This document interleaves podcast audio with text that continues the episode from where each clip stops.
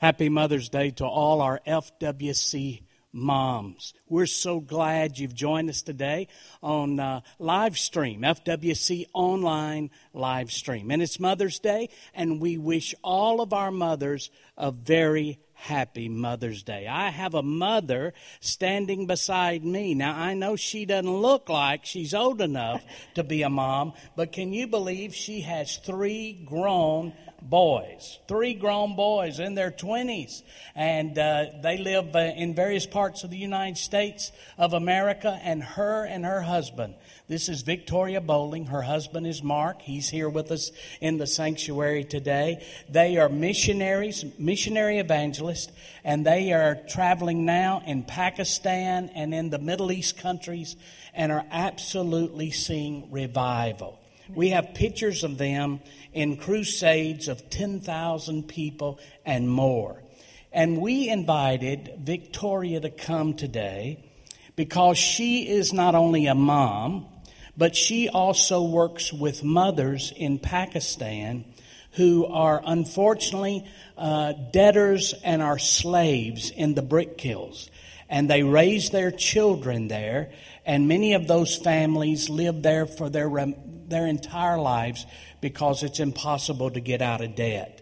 And then not only does she work with moms in Pakistan, she works with moms on the street of some of our major cities as her and her husband uh, have a street ministry where they feed and minister to moms and the less fortunate every single week all over the United States. So, we wanted to ask her to come and share with our moms today.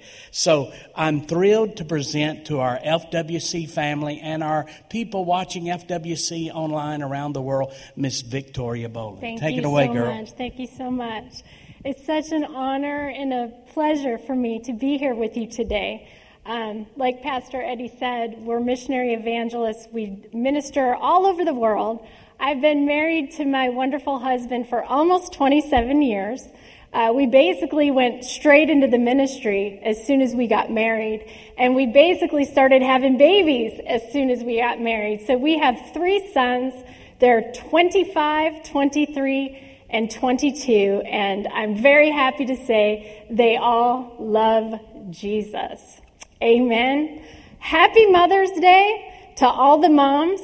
Um, when Pastor Eddie asked me to come and share, um, I was so excited, but my first thought always when I go to prepare to minister is that I want to share something with you that I have walked out. I want to share something with you that I have processed in my own life because then when I deliver it to you, there will be a grace on it that will come into your life as you hear, as you absorb, and then as you do it. A grace will come into your own life. So that's what I'm here to do today. That's my assignment today. For me as a mom, the most challenging part of motherhood has been to keep myself okay as my children walk out various challenges in their own lives. If you're a mom, you can relate to that.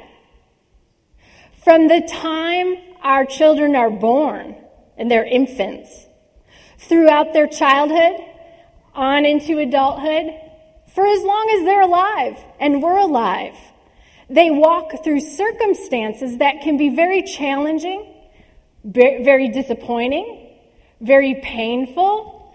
And as moms, we tend to walk through those things with our children. And we tend to carry the emotion of what they're going through in our hearts. That's the way God designed us. We're connected to our children in a profound way. Now, even if you don't have a child, if you're a woman and you're in a local church, you are called to mother somebody. So this actually applies to all the ladies, and actually, it's going to apply to everyone, but we're honoring moms today. We're honoring God and we're honoring moms today. Now, you might be a mom, or a mommy, or a mama, or a ma. I grew up calling my mom Ma. I guess that's like, some of you might not know what this is, but on Little House on the Prairie, they called their mom Ma. My kids, my two oldest kids call me Mama, and my baby, who's not really a baby, he's 22, he calls me Mom. But no matter what they call you, this applies to you. This applies to mothers. This message will help you. God loves moms so much, so very much. He wants us to be emotionally stable.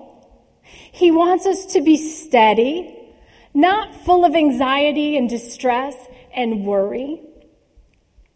But as moms, that can be very challenging. Think back if you're a mom to when you, you know, brought your little baby home. And maybe that's you right now. You're just figuring out how to care for your baby. And maybe they're crying a lot and you don't know why. And you worry, are they getting enough to eat? Does something hurt? You know, I'm walking the floor all night long with this ba- screaming baby. What's the matter? So, like from the very beginning, there are worries. A mom is very concerned about things like that. We, uh, when our children have joy, that joy is our joy. When they have pain, their pain is our pain. When they have disappointments, their disappointment is our disappointment. I'll never forget when we were going through a particularly difficult time with one of our children and we found ourselves in a Christian counselor's office. And he looked across to me and he said, Victoria, no matter what your son is going through, you need to be okay.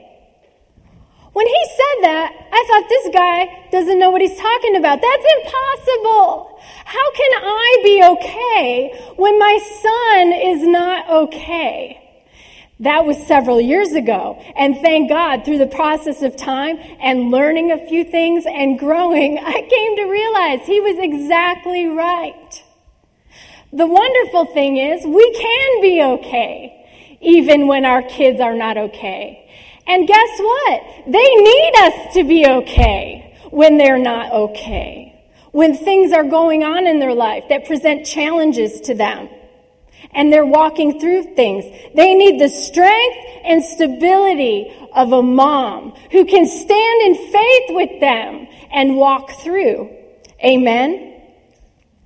Um, you've probably flown on an airplane. This illustrates it perfectly when they're talking about the safety features and the oxygen mask comes down and she says, make sure you put your oxygen mask on first before you help the people around you. Why? Because if you're so busy trying to help everyone else, but you're not getting what you need, that is not going to end well. You, you have to take care of yourself. Amen. Third John chapter 2. Third John chapter 2 says, Beloved, I pray that you may prosper in all things and be in health, just as your soul prospers. God wants our souls, the souls of a mother, the heart of a mother to be healthy. A healthy soul affects the body. Now we know that when we're born again, our spirits are recreated in Christ Jesus, made perfect, right? Our spirits are brand new.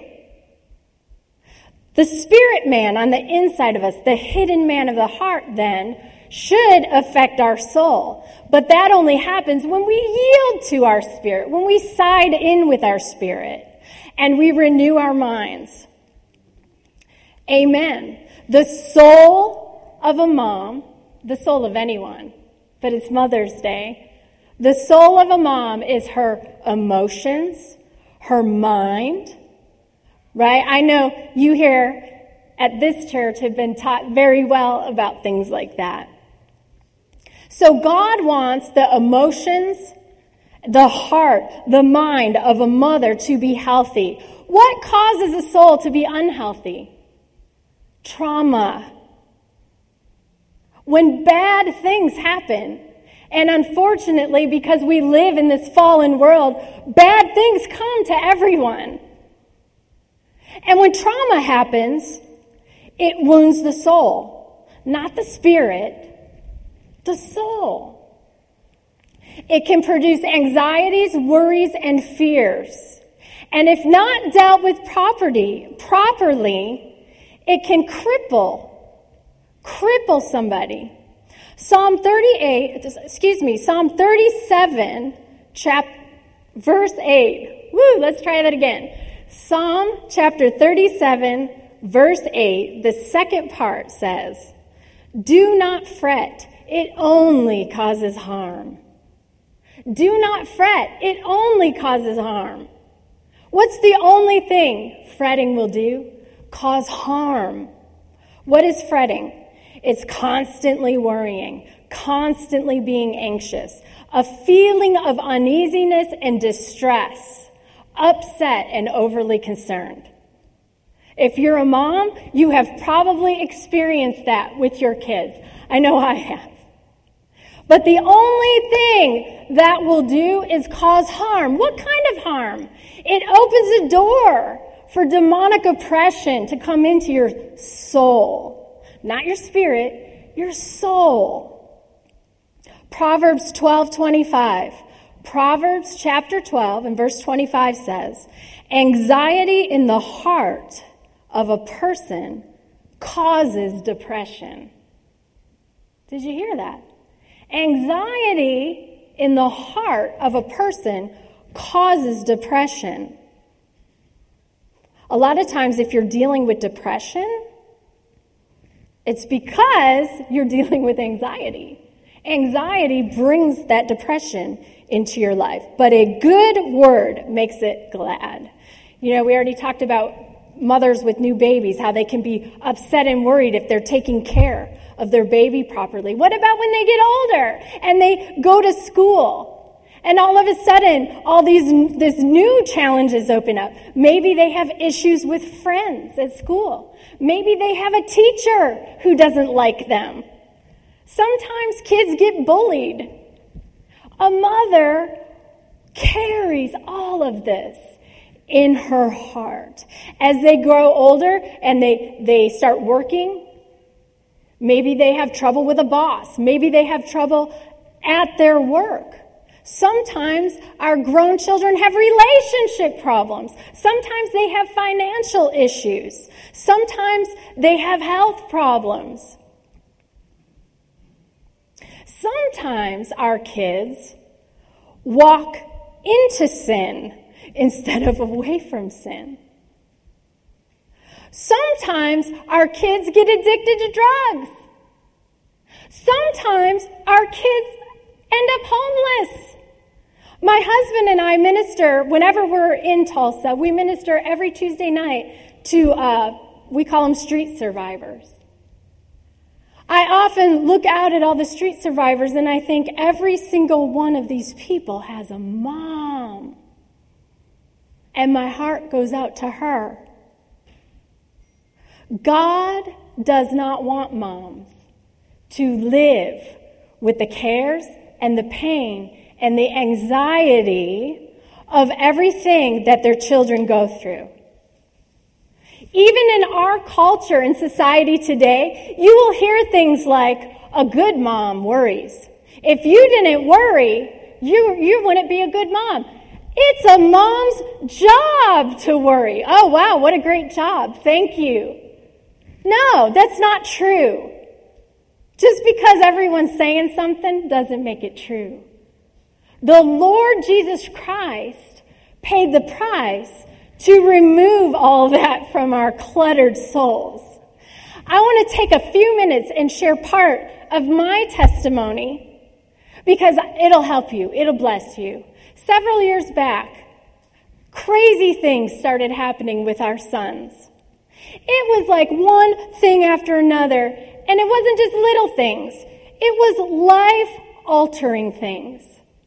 It was the kind of things that I never imagined could hit my family when I held my babies in, in my arms when they were newborn. And here I found myself with all these circumstances, with our children, I did not handle it well. It produced a great amount of anxiety in me. And while we're busy doing the work of the ministry, which never stopped, I carried with me this intense anxiety over the heartbreak over what had happened to my children. Because of that anxiety that I didn't deal with, depression settled in on me. For six months, I went to bed crying and I woke up crying. My darling husband didn't know what to do because here we are traveling ministers and he can't take me with him because I can't sit on the front row and cry. But he doesn't want to leave me home because there were actually times, you know, he was afraid I might hurt myself. Because waking up every morning knowing what was going on with my kids, it was too much for me. So during this whole time, I was not backslidden. I was praying. I was seeking God. I was in the Word. I was doing everything I knew to do. I also owned a cleaning company at that time, so often I was um, cleaning houses. And I would have two to three anxiety attacks, major anxiety attacks every day. And I would just have to lay in the middle of the floor of the house I was cleaning and shake till it passed. I ended up in the ER because I thought I was dying, you know, from a stroke or a heart attack. And they diagnosed me with panic disorder. It was hell on earth. It was crippling. I still love Jesus. I was still seeking him. And one day, one of my dear mothers in the Lord, a dear friend who prays for me, and uh, she's like a mom to me. She called me and she said, Victoria, I have a word from the Lord for you to help you get out of this. I was all ears. I couldn't wait. Tell me what it is, Gwen. Tell me. She said, The Lord said, Every time you feel that anxiety coming upon you, every time you feel that overwhelming distress coming upon you, He wants you to speak this out your mouth. I am righteous by the blood of Jesus. Now, when she said that, I have to admit, I was almost a little offended. Here I am suffering, going through hell, and all I need to do is say, I am righteous by the blood of Jesus, and everything's just going to be okay. I mean, I thought, I graduated from Bible college. I already know that I'm righteous. My husband and I preach the gospel all over the world. That's our job. I already know this. But then I shut all that off, and I thought, you know what? If she asked me to do something difficult, I probably would have done it. I can do this. So I began to do that. Every time I would be driving down the road and these thoughts would come. You don't know how to drive. You're going to crash. You're going to crash. You're going to crash. And I would be, I would begin to shake and have to pull the car over the side of the road. But I begin to say every time, I am righteous by the blood of Jesus. It was about a two month process. I wasn't just saying it, I was thinking about it, I was meditating on it, I was speaking it, and little by little, that anxiety and depression completely left my life. God healed my soul. He healed my wounded soul as I focused in on my identity in Christ. I was so relieved, and everything changed for me. My kids are still walking through some of the same things, but I was waking up in the morning with joy. I wasn't crying every day. Now, one day I was cleaning a house and my husband texted me and he was so excited. He said, Victoria, you gotta hear these scriptures I just found. They show us why that worked for you. Why saying, I am righteous by the blood of Jesus. Why that healed you. So he, he texted him to me. Isaiah 54 verse 14. Listen to this. This is awesome. In righteousness you shall be established. Did you hear that?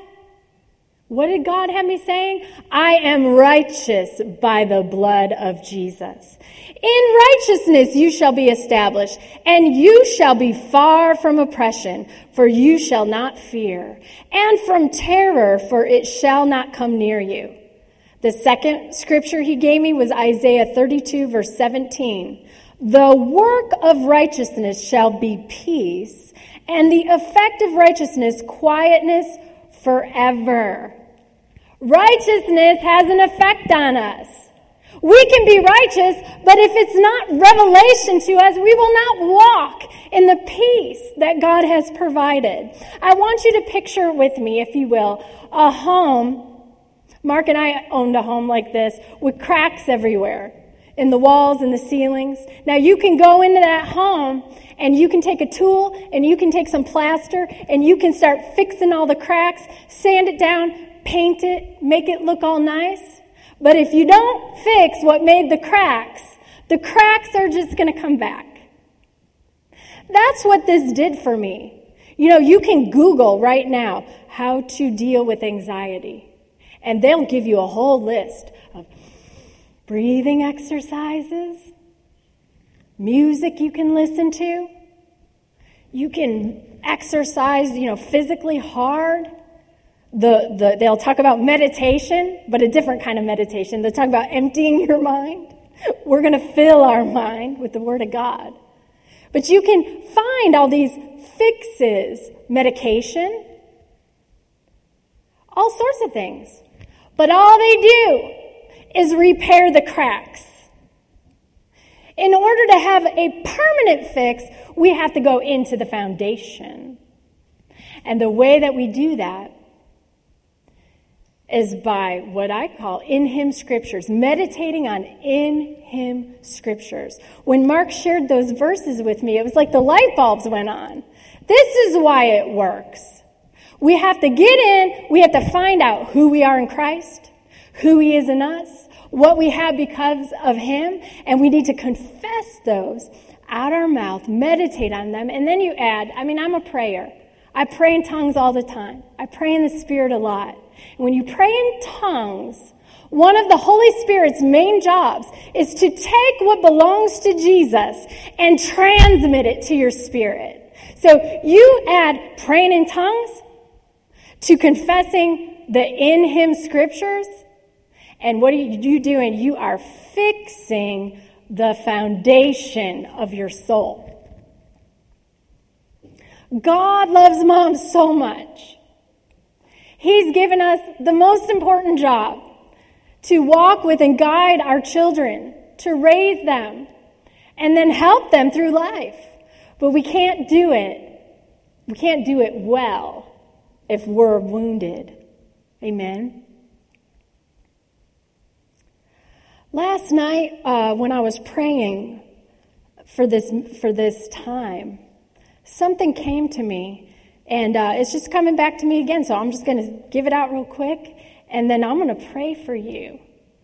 Uh, last night, when I was praying, I saw a mom sitting at a table making a list of all the mistakes she made raising her kids. And then on the other side was a list of things she thought she probably did well and doing well now. And her heart was grieved because the bad list was bigger than the good list. And she's just working so hard to make up for that. The Lord wants you to know that there is therefore now no condemnation to those who are in Christ Jesus. What that means is there is no guilty verdict. If you need to ask your kids to forgive you, do so. But it's time for you to forgive yourself. Amen. Let me pray for you. Father, in the name of Jesus, I lift up all the beautiful moms of this wonderful church. And Lord God, I pray that they would come to know your love in a greater way. I pray that the revelation knowledge of who Jesus is in them would fill and flood their very beings. In the mighty name of Jesus, thank you for healing their kids. Thank you for touching their kids. Thank you for real solutions to real problems in all of their lives. In the mighty name of Jesus, amen. Amen. Hold on a second, dear. Okay. Wasn't that a great word? Man, alive. Thank you for coming. Thank you for You shared me. from your heart and you shared something that's gone on in your life. Before you leave us, I want to ask you to talk just for a second about the moms in Pakistan that you minister to every day. Could you tell our our online audience exactly what's going on over there and exactly what you guys are seeing? Yes, I can do that. Um, so we work a lot in Pakistan. Uh, there are places called brick kilns where people make bricks.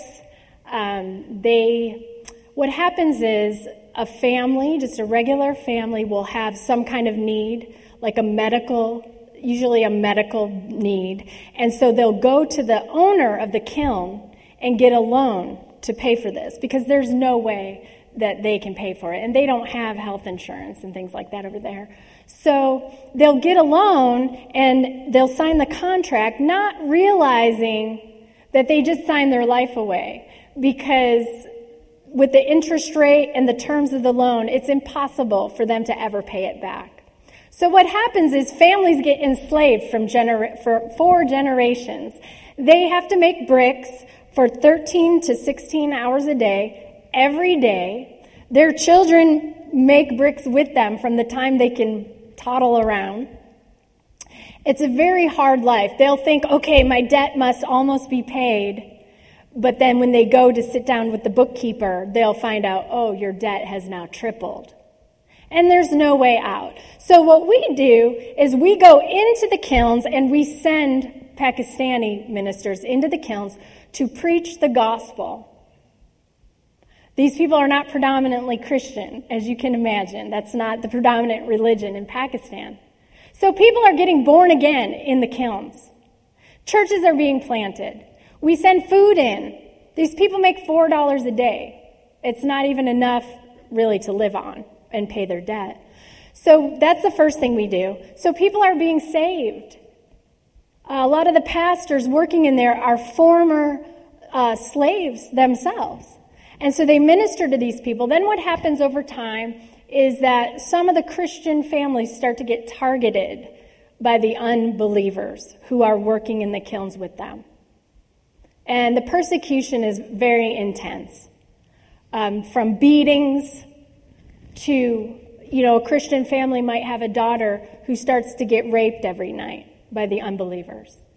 Um, there was one family that, you know, because we go in and we rescue families, and there's one family that we didn't get to in time, and Mark and I had to look at the pictures of the dad hanging by his neck from the tree, you know, with his little kids around. So it's real stuff, it's intense, but we uh, find the families that are in the most danger and we pay off their debts.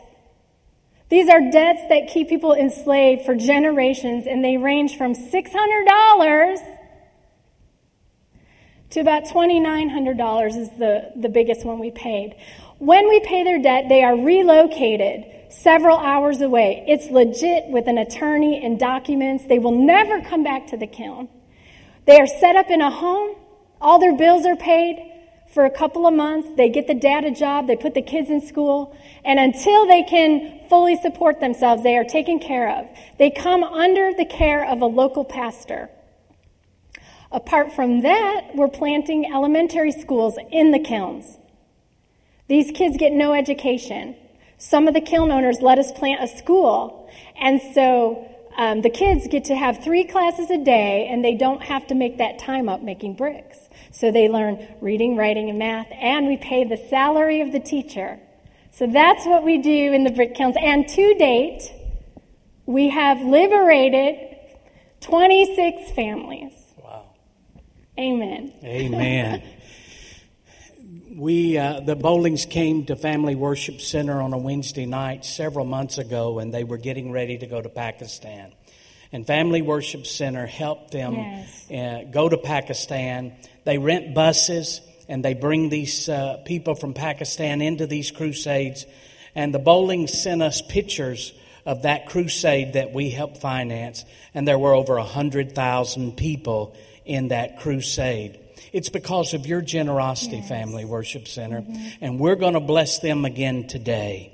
We just knew she was a great speaker and wanted her to speak to our moms, but uh, they've not talked about money. They've not mentioned money. It's never been anything we've even talked about in the last couple of days that they've been in Murfreesboro. But we want to bless them and we want to bless their ministry. So your giving today is making it possible for families to be rescued from slavery in the kilns of Pakistan. Amanda and I love you. We're so glad you joined us today. Let me pray a prayer of blessing over you. In the name of Jesus, this week no evil shall befall you. No plague can come nigh you. The very angels of God are going to encamp about you. Even though COVID 19 is running rapid, your family is going to be spared, blessed, and protected. Your children are going to be free from any type of plague that would try to infect your home or your neighborhood. You are a blessed people, a protected people. In Jesus' name, amen.